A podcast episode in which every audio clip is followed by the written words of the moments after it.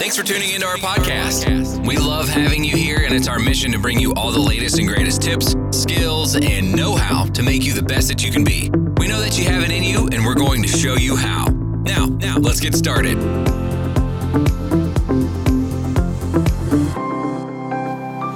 Hey guys, so good to be with you again. So today uh, I'm doing something different. I'm outside because it's Sunday. It's beautiful outside, and I thought, yeah, let's go out and get a cup of coffee. Um, it's a frozen cappuccino, yum yum, with extra cream. And yeah, I realized, okay, it's not that easy to go keto when you go out. So what do you do at the cafe or in a restaurant when you want to eat outside?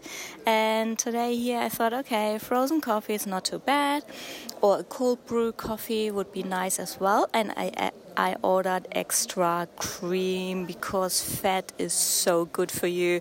I normally wouldn't do that on a different diet, but yeah, here we go. It's quite interesting when you're at the um, counter and you order extra cream or extra fat or an extra butter.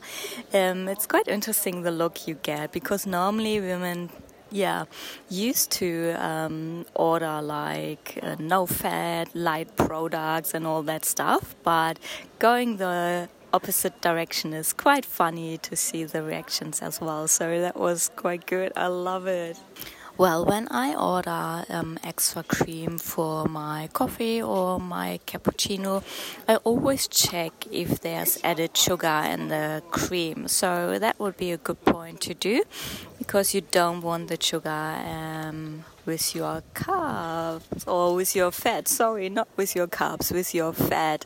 And I want to talk about that today. So stay tuned. So lots of women are asking me, do you mean fat is not the bad guy? And I say, Yes. The chances that you have been wrong about fat your entire life are pretty high.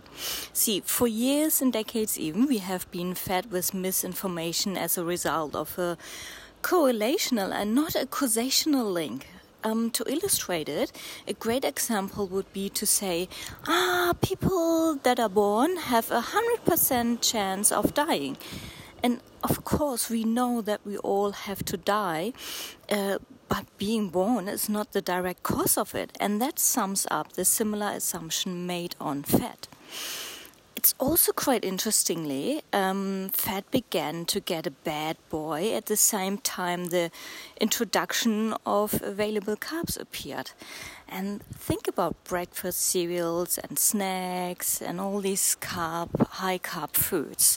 So at this time, the case of cardiovascular disease, diabetes, and a range of a range of metabolic disorders and obesity began to spike. So that's a quite interesting um, connection.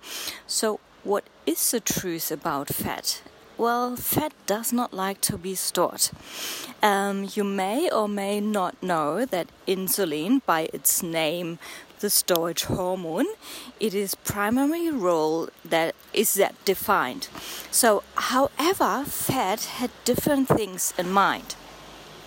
Research has shown that our ancestors were very lean and healthy, all thanks to a primary fat metabolism. And their diets consisted mainly of wild animals, with the occasional um, consumption of um, maybe berries if they found some. So that's quite interestingly.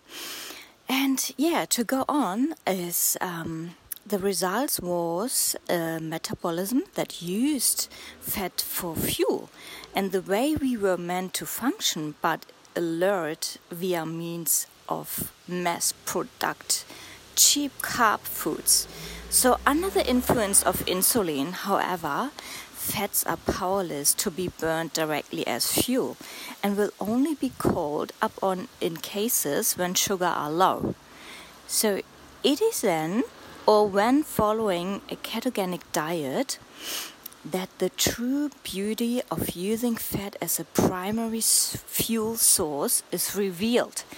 And that's why I'm, or I call it, turn your body into a fat burning machine. If you start the ketogenic diet, That's the amazing thing or result of it. So, fats do not stimulate insulin release.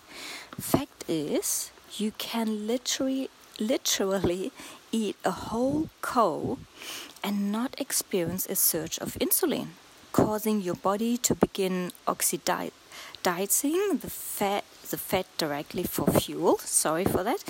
However, the typical idea of a meal includes both carbs and fat and resulting in storage of both in cells until they are needed, if ever. So that's what we normally learned. We learn to eat um, fat a little bit, but high carbs, and it's all stored. But um, the ketogenic diet is quite different. So you you reduce your intake of carbs, you um, you put up your intake of fat, healthy fat, not just any kind of fat but healthy fat and you eat protein. And you you just help your body to to be healthy and function normally. And without the influence of carbs and these uh, associated insulin spikes, fat are easily burned off and not stored in your fat cells. So not your not stored on your hips, not stored on your belly, and not stored on your bum.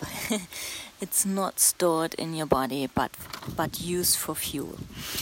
So, to sum it up, the truth is fat is not bad for you by itself, rather, only when under insulin's grasp. And that is the truth.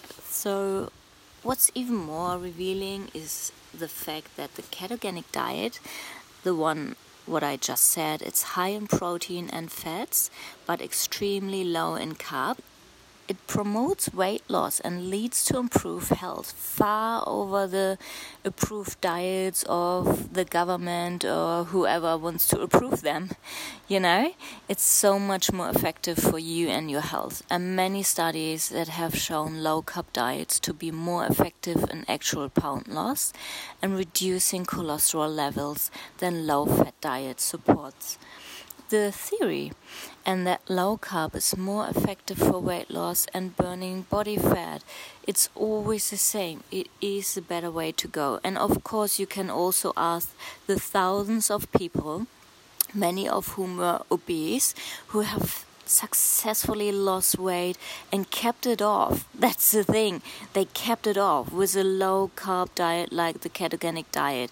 And um, yeah, just go and ask them or send me an email or send me yeah um, a message on my social media. If you want to follow me on instagram it's daniela undercase aldorete and um, yeah just just come shout me a message even ask your questions if you have any or go back to the last podcast because i answered quite a lot of questions from my listeners.